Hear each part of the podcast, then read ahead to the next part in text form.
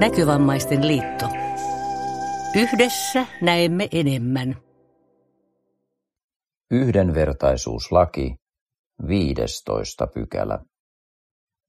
Viranomaisen, koulutuksen järjestäjän, työnantajan sekä tavaroiden tai palvelujen tarjoajan on tehtävä asianmukaiset ja kulloisessakin tilanteessa tarvittavat kohtuulliset mukautukset. Yksi ihan iso firma, niin henkilöstöpäällikkö sanoi, että meillä ei tällaisia tehdä. Ja joutuu sanomaan, että anteeksi nyt vaan, mutta laki edellyttää, että teidän täytyy näitä tehdä, että joutuu vilauttamaan tätä yhdenvertaisuuslakia ja sen velvoittavuutta.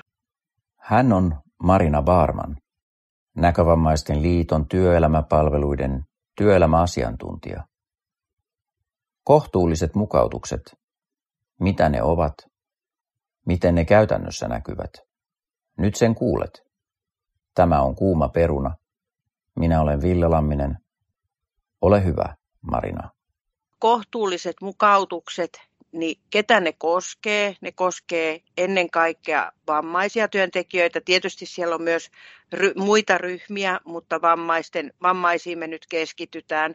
Ja niihin on siis vammaisella työntekijällä oikeus ja työnte- työnantajalla on niiden tekemiseen velvollisuus. Vammaisen lisäksi niin tähän ryhmään voitaisiin lukea nyt sitten tämmöisiä erilailla, erilailla pysyvästi sairauden tuomia haittoja, jotka vaikeuttaa työntekoa.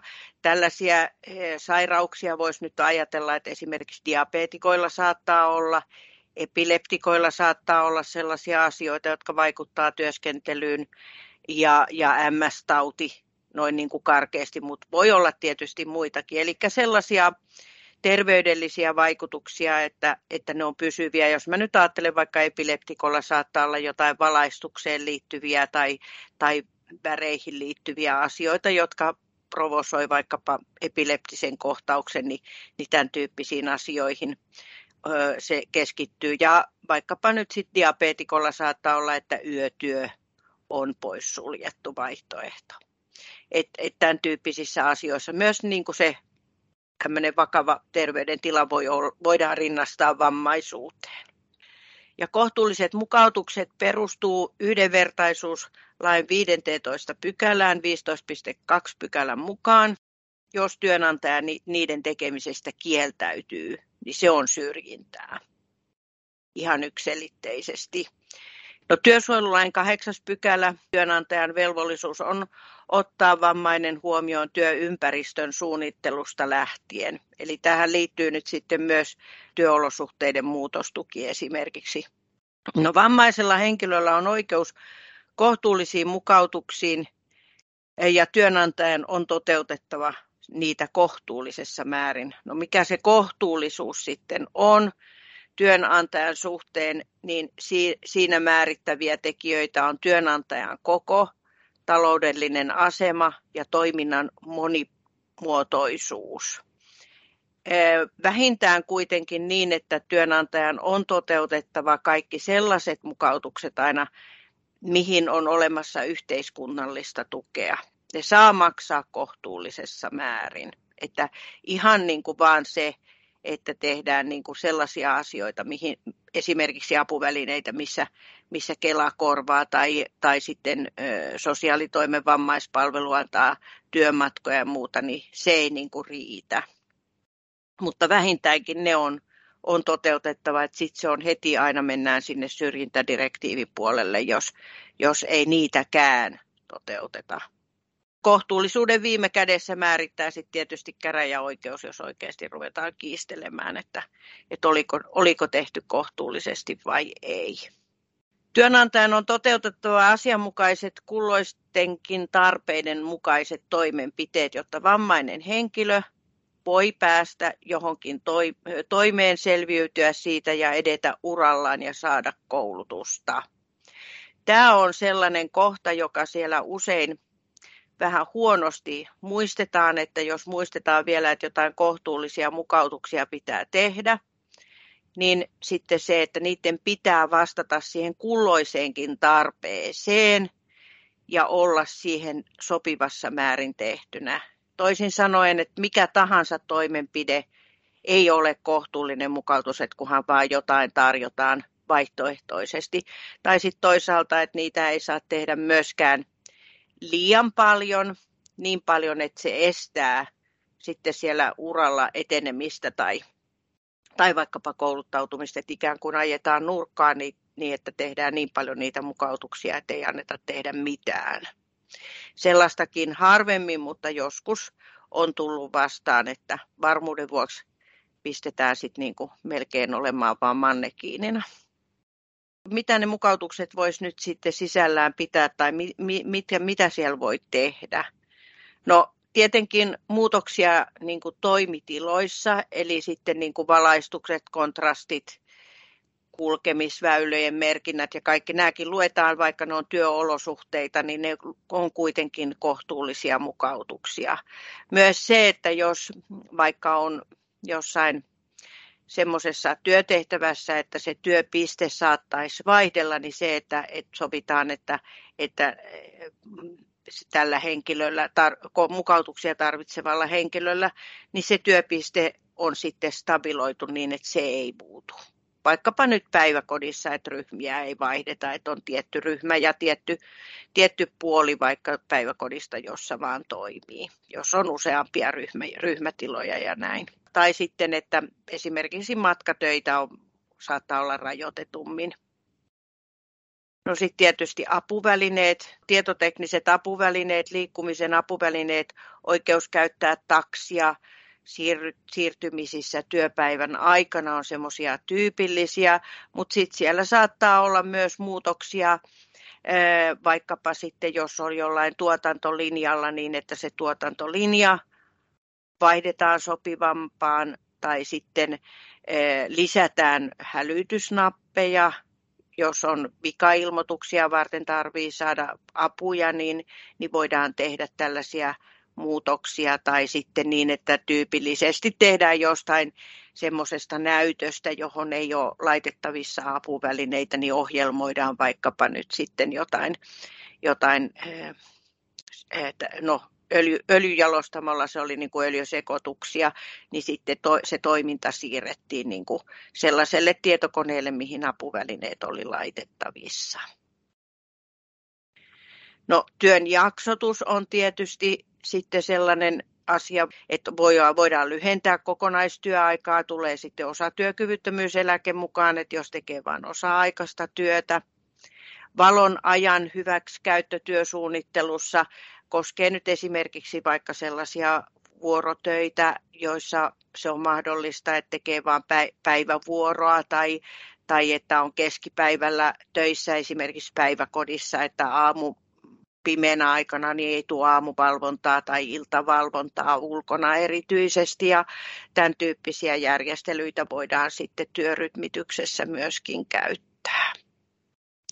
Sitten on ne itse työtehtävien jako riippuu tietysti vähän työpaikasta, mutta sanotaan, että se nyt usein tulee ensimmäiseksi käyttöön tuo työtehtävien jako. Eli työtehtäviä voidaan vaihdella työntekijöiden välillä niin, että, että henkilö saa itselleen sopivampia töitä. Työmäärä ei sinänsä muutu, eli, eli tuotannollis-taloudellisesti ajateltuna niin henkilön työpanos on koko päiväinen työpanos ja, ja täysiaikaisesti, täysmääräisesti tehdään sitä työtä, mutta, mutta sitten sopivampia töitä vaihdetaan. Usein tietoteknisesti ajateltuna niin tulee kysymykseen nämä, nämä graafiset jutut tai sitten tota, niin, taulukkojutut, että jos ne tuottaa ongelmia, niin sitten niitä saatetaan vaihtaa johonkin sopivampiin tehtäviin tai asiakaspalvelutehtäviä tai valvontatehtäviä jostain vastaanottoluukulta, niin, niin vaihdetaan sitten johonkin muuhun, muuhun tehtäviin,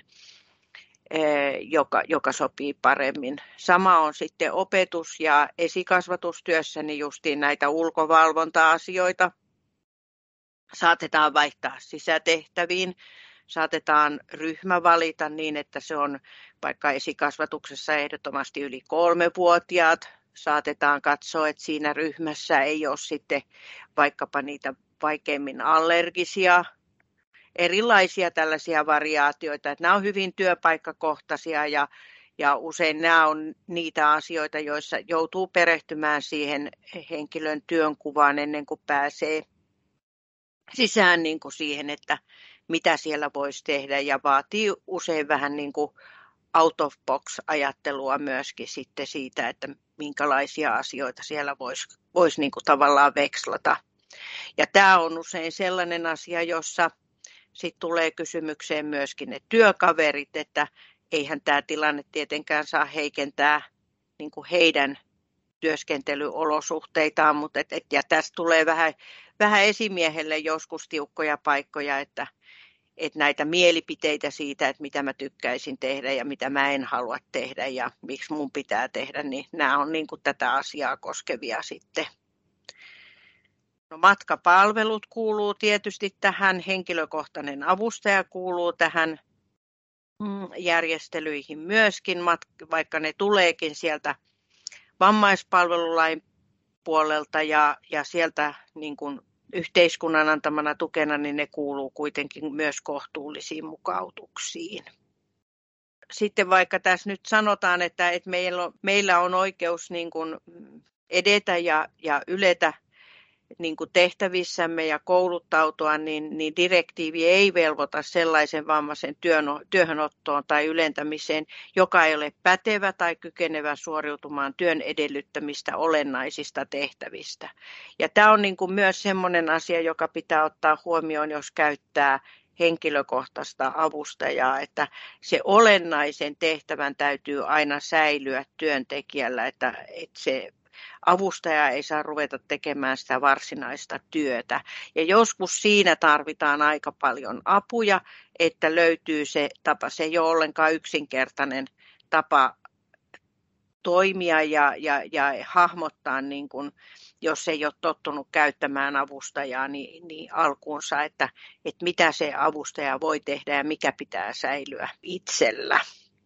Matkapalveluissa pitäisi toteutua tällä hetkellä se, että aamun ensimmäinen ja työstä ilta viimeinen matka kuuluu matkapalveluihin ja työpäivän aikana ta- tapahtuvat siirtymät ovat työnantajan velvollisuuksissa. Tapahtuu ne sitten millä tahansa tavalla.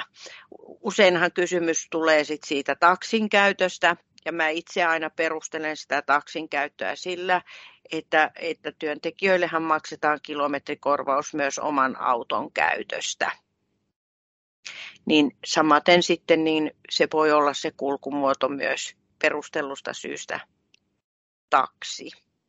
Se on yksi sellainen kynnyskysymys, ehkä näistä melkein eniten. Se on aina semmoinen, joka puhuttaa jostain ihmeellisestä syystä, vaikka mulle ei ole koskaan vielä tullut vastaan sellaista, joka niitä niin kuin ihan kohtuuttoman paljon tarvitsisi niitä taksimatkoja siinä töissä, että ne on kuitenkin, kuitenkin jos ajattelee niin kuin kulu, kuluina, niin kohtuullisen, kohtuullisen järkevissä puitteissa, niin silti sanotaan, että ehkä eniten taksimatkoja tarvinnut sellaisissa ammateissa kuin vaikkapa pappi joka käy tekemässä erilaisia näitä toimituksia sitten muualla kuin kirkossa, kotioloissa tai jossain muissa ennalta määrätyissä paikoissa.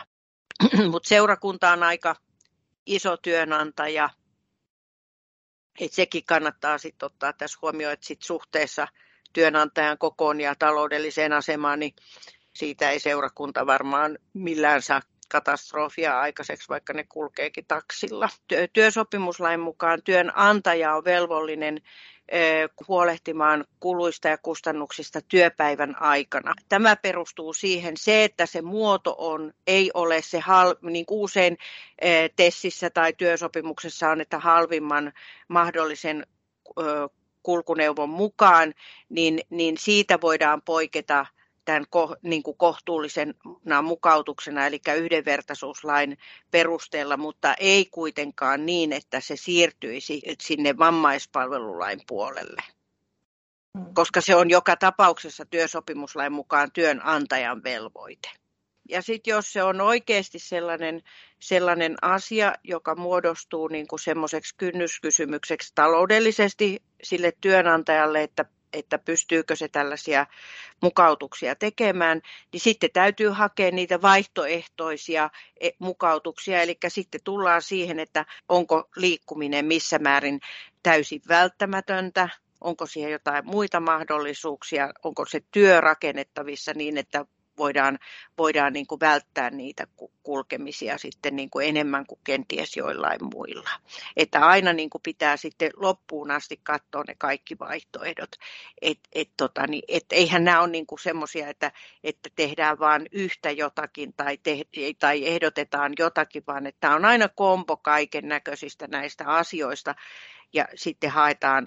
E, on opettajia, joille on esimerkiksi, joilla on henkilökohtainen avustaja käytössä sen takia, että on, on sen liikkumisen kanssa ongelmia, niin on sitten avustaja, joka, joka käy ja hakee materiaaleja ja, ja näin poispäin. Eli tekee sitä avustavana työnä ja, ja, ja tämä opettajana oleva henkilö ei itse sitten käy niin kuin ympäriinsä vaikkapa kirjastoja tai jotain vastaavia hakemassa. No tänä päivänä ne alkaa jo poistumaan tämmöiset tarpeet varmaan, kun kaikki on niin digitaalista, mutta, mutta joka tapauksessa niin tämmöisiä erilaisia vaihtoehtoja pitää sitten hakea niin kuin korvaamaan sitä tilannetta, jos se nyt jostain syystä yksi asia muodostuu niin kuin kynnyskysymykseksi.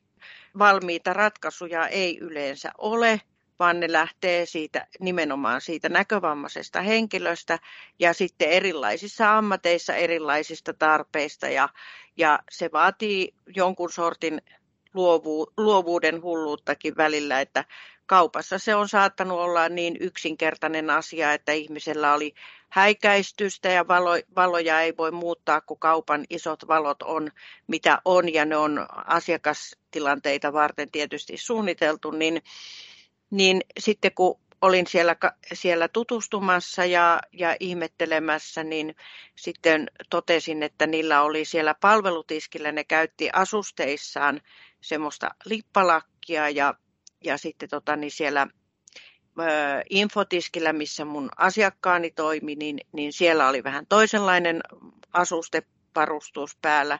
Niin sitten mä vaan kysyin siltä myymälän hoitajalta, että voisiko nyt tässä tilanteessa ajatella, että henkilö voisi käyttää tätä lippalakkia, jota siellä palvelutiskillä käytetään, niin käyttää myös infossa, jolloin saatiin ylhäältä sitä suojattua sitä häikäistyvää valaistusta pois. Että ja se onnistui ihan hyvin, mutta kukaan ei ollut vaan tullut ajatelleeksi, että voisi käyttää lippalakkia. Että, et eihän ne ole aina ole mitään kummallisia asioita, mutta joskus ne on, joskus niihin täytyy todella paneutua, että mitä niin kuin niissä asioissa voidaan tehdä.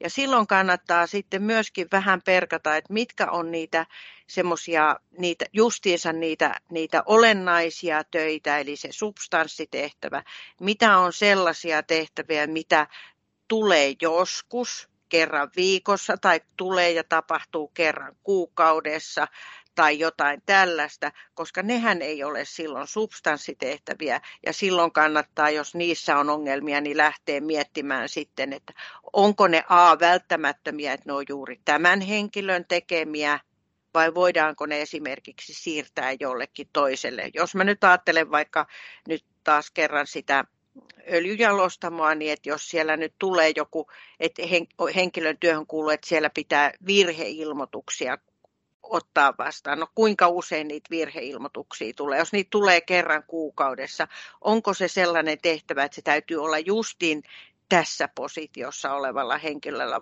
Voitaisiko se laittaa jonnekin muualle? Tai että jos tilanteeseen kuuluu, että joutuu öljysäiliöön kontrollimittaukset tehdään aina niin, että, että sinne vedetään niin kuin arvalla kaksi henkilöä, toinen mittaa ja toinen kirjaa, niin jos se on kerran manuaalinen mittatikku ja, ja henkilö ei sitä pysty lukemaan, niin, niin voitaisiko tehdä niin, että hän on vain siinä arparyhmässä, joka toimii kirjurina silloin, kun tehdään kohtuullisia mukautuksia, niin se ei saa olla rangaistus ja siinä pitäisi ottaa huomioon, että henkilön vaativuustasoa tai arvoa ei alenneta. Että tämmöisiä moraalisia asioita aina vahtaan sieltä myöskin, että on tullut tilanteita, joissa opettajaa on esitetty, että no jos se rupeaa sitten koulunkäyntiavustajaksi, kun se ei opettajana voi toimia. No mitä se muuttaa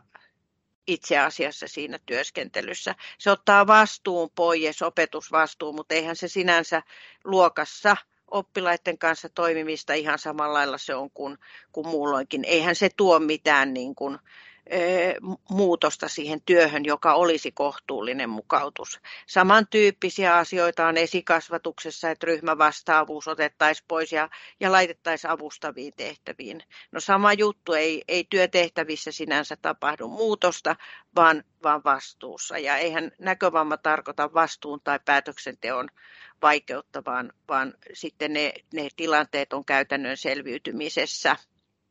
Useimmiten yritän tuoda e-, esille sitä, että päinvastoin näkövammainen yleensä selviytyy paremmin työtehtävistä, kun hänet nostetaan niin sanotusti sieltä lattiatasolta tämmöisiin niin kuin joko esimiestehtäviin tai, tai suunnittelutehtäviin tai asiantuntijatehtäviin, koska silloin se konkreettinen tekeminen vähentyy tämä kysymys siitä, että mitä sitten kun muutkin, muiden kohdalta, että kun meillä kaikki tekee aina samalla lailla ja kaikilla pitää olla tasapuolisesti, tämä tasapuolisuus haetaan sieltä, niin silloin on vaan pakko sit selittää, että mikä, mikä ero on tasapuolisella kohtelulla ja yhdenvertaisella kohtelulla. Ja että, että ne ei ole ristiriidassa keskenään. Koska on tosiasia, että työsopimuslaissa on myös määräys työnantajalle siitä tasapuolisesta kohtelusta. Työntekijöitä pitää kohdella tota, niin, myös tasapuolisesti ja tasapuolisuuden haku on tutumpaa, kun se on vanhempaa, niin siihen niin kuin on kiinnitetty enemmän huomioon. Ja mä käytän usein sitä, sitä semmoista ää, verbaalisesti kuvaan, missä on kolme eri pituista henkilöä, ja ne katsoo aidan yli. Ja yhdellä ei ole, yksi ylettää ihan omilla jaloillaan näkemään sieltä aidan yli, toisella on pieni laatikko ja ylettää aidan yli ja kolmannella on sitten pari kolme laatikkoa, että ylettää aidan yli. Ja että tämä on, tämä on yhdenvertainen kohtelu, että me tuomme kaikki sille tasolle, että kaikki näkevät aidan yli. Eikä sitä, että lasissa on yhtä paljon vettä. Sitten mä usein myöskin eh, sidon tähän mukaan, jos, jos suinkin mahdollista, niin työsuojeluvaltuutetun, koska usein näissä tulee eteen se, että työnantaja vetoo työturvallisuuteen. Ja sitten on vähän niin kuin, että eihän kukaan ole työturvallisuusriski kokonaisuudessaan, että jos työnantaja vetoo, että, että työntekijän olemassaolo tai tekemiset on työturvallisuusriski, niin työnantaja on kyllä velvollinen silloin perustelemaan ja erittelemään, että mikä siinä työssä on sitä riskiä. Ja silloinhan se työturvallisuus, riski pitää analysoida ja siihen pitää pyrkiä puuttumaan. Joko se pitää toimintatapa muuttaa tai se pitää kiertää tai se pitää poistaa, mutta et se ei sellaisenaan ikään kuin ole semmoinen automaatio, että kun vedotaan työsuojeluun, niin, työsuojeluriskiin, niin sen jälkeen niin kuin laukee kaikki muut ja, ja sitten vaan nostetaan kädet pystyyn, vaan, vaan silloin niin kuin sekin pitää käydä läpi. Et useimmiten sanotaan, että vaikkapa keittiötilanteissa saattaa olla jotkut ö, kuumat, tuommoiset 200-300 litran käänneltävät, väänneltävät pannut ja, ja vehkeet tai kuumat uunit jossain leipomossa tai muuta, niin sitten täytyy miettiä siellä taas paikan päällä, että mi- miten tämä asia on kierrettävissä, miten voidaan suojata, että näitä ei vahingossa mene kuumiin laitteisiin. Jos ne kuuluu työtehtäviin, pitääkö vaihtaa työtehtäviä, onko muuten suojattavissa, minkälaisia hälytyksiä, varoituksia pitää tehdä ja miten, miten ne kenties muuttaa työskentelytapoja myös muiden osalta. Leipomossa ja rakennettiin suojaseinä seuraavaan paistolinjaan, jotta näkövammainen ei vahingossakaan mene seuraavan paistolinjan puolelle ja että sinne hänen alueelleen ei tuoda kuumia vaunuja, että hänellä on, on niin kuin vapaat alueet kulkea. Että semmoista vaaratilannetta ei synny. Et, et erilaisissa tilanteissa tietysti nämä vaarat pitää analysoida. Esikasvatuksessa on ollut näissä ruoka-allergiajutuissa on ollut ja sinne sitten laitettiin tämä tämmöinen merkkauskynäsysteemi, eli että kaikki tuotteet merkattiin niin, että, että näkövammainen pystyi ne lukemaan sillä merkkauskynällä ja niissä oli nimenomaan sitten niin kuin siellä tekstinä, että tuote sisältää pähkinää tai tuote sisältää munaa tai mitä nyt sitten olikin tarpeellista tai pesuainemyrkkyjä ja myrkkyjen ö, tota niin, laimennussuhteita ja näin, että et, et, en, täytyy niin kuin vaan innovatiivisesti hakea kuhunkin tilanteeseen niitä sopivia apuvälineitä ja sopivia niin kuin tapoja selviytyä, mutta semmoinen, semmoinen tulee eteen usein, että vedotaan siihen, että, että henkilö on ikään kuin kokonaisuudessaan työturvallisuusriski. Yritän sanoa, että varokaa tuota työsuojelua lakiin vetoamisesta tai työsuojeluun vetoamisesta, työsuojeluriskiin vetoamisesta, koska se on semmoinen epämääräinen vetoomus, joka tulee vastaan aika usein niin, että työnantaja ei perustele eikä, eikä niin kuin anna siihen mitään muuta kuin, että ikään kuin koko ihminen olisi vain yksi työturvallisuusriski. Semmoinen yleinen esikasvatuksen puolella tuleva hassu asia on se, että pidetään työturvallisuusriskinä sitä, että se näkövammainen saattaa kompastella niihin pieniin lapsiin, kun ne juoksee. Ei se näkövammaisuus sinänsä kyllä niihin törmää itse kukin, jos ne tuossa touhua ja menee. Että, et, mutta et sitä pidet, sitäkin esimerkiksi on esitetty, että se on työturvallisuusriski. Ja haettu sen takia niin kuin työterveysneuvottelua, että heikkonäköinen työntekijä on, on törmännyt lapsen kanssa. Lapsi on juossut jossain ulkona piha, pihalla tai käytävillä ja tullut päin, niin, niin, niin sitten on, sitten on saatu aihe että nyt täytyy käynnistää työterveysneuvottelu, että onko työturvallisuusriski, että tämmöinen henkilö on meillä töissä, kun, kun lapsi on juossut. Vaikka ei ole sattunut mitään sen, sen isompaa vahinkoa eikä mitään, niin, niin kuitenkin on käytetty niin kuin keppihevosena, että saadaan aikaiseksi kyseenalaistaa henkilön työkykyisyys. Sitten jos mä ajattelen opaskoiraa, mulla on ollut tämmöinen opaskoiraan oikeasti liittyvä syrjintäasia. Henkilö oli heikkonäköinen ja heikkokuuloinen, siis jonkun verran oli kumpaakin aistia jäljellä. Oli ollut merkittävässä ase- työasemassa jo vuosikymmenen käyttänyt apuvälineitä. Kaikilla oli tiedossa, että hänellä oli tämmöinen, tota, niin vamma, se ei ollut uusi asia. Ja hän oli käyttänyt ö, työssään valkoista keppiä ja henkilökohtaista avustajaakin silloin, kun oli jossain sellaisissa tilaisuuksissa, jossa oli paljon ihmisiä tai matkoilla ulkomailla ja näin. Ja ja kun hän meni opaskoiran kanssa töihin, niin henkilöstöpäällikkö kyseenalaisti hän, että voiko hän kuulua enää johtoryhmään, kun hänellä on opaskoira, tai että onko hän enää edustuskelpoinen. Onko kummallakaan asialla mitään tekemistä näkövamman kanssa tai opaskoiran olemassaolon kanssa. Loppuun asti kieltäytymisiä, mukautuksista kieltäytymisiä sellaista mulla ei ole. Sanotaan, että läheltä piti tilanteita on ollut, mutta silloin mä oon yleensä saanut käännettyä sen sillä, että mulla on ollut mm, muutamia semmoisia, että ensimmäisessä työterveysneuvottelussa e, e, kaupunki, yksi ihan iso firma, niin henkilöstöpäällikkö sanoi, että meillä ei tällaisia tehdä. Ja joutuu sanomaan, että anteeksi nyt vaan, mutta laki edellyttää, että teidän täytyy näitä tehdä, että joutuu vilauttamaan tätä yhdenvertaisuuslakia ja sen velvoittavuutta tässä asiassa. Ja yleensä mä siinä tilanteessa, jos se on, ainakin jos se on ensimmäinen neuvottelu, niin mä yleensä pihellä niin kuin time outin sillä, että, että mä lähden, lähden ehdottamaan sitten, että lähdetään tekemään ammatillinen kuntoutusselvitys ja sitten otetaan sen jälkeen uusi palaveri. Mä ikään kuin annan niin kuin, tavallaan semmoisen niin mm, kasvot säilyttävän perääntymismahdollisuuden sille työnantajalle siitä, että se voi itse selvittää sitten vielä tarkemmin, että mä kyllä näytän, niin sanotusti näytän korttia, että tässä on tämmöinen tämmöinen yhdenvertaisuuslaki ja siihen liittyen teillä on velvollisuus tällaisiin toimenpiteisiin.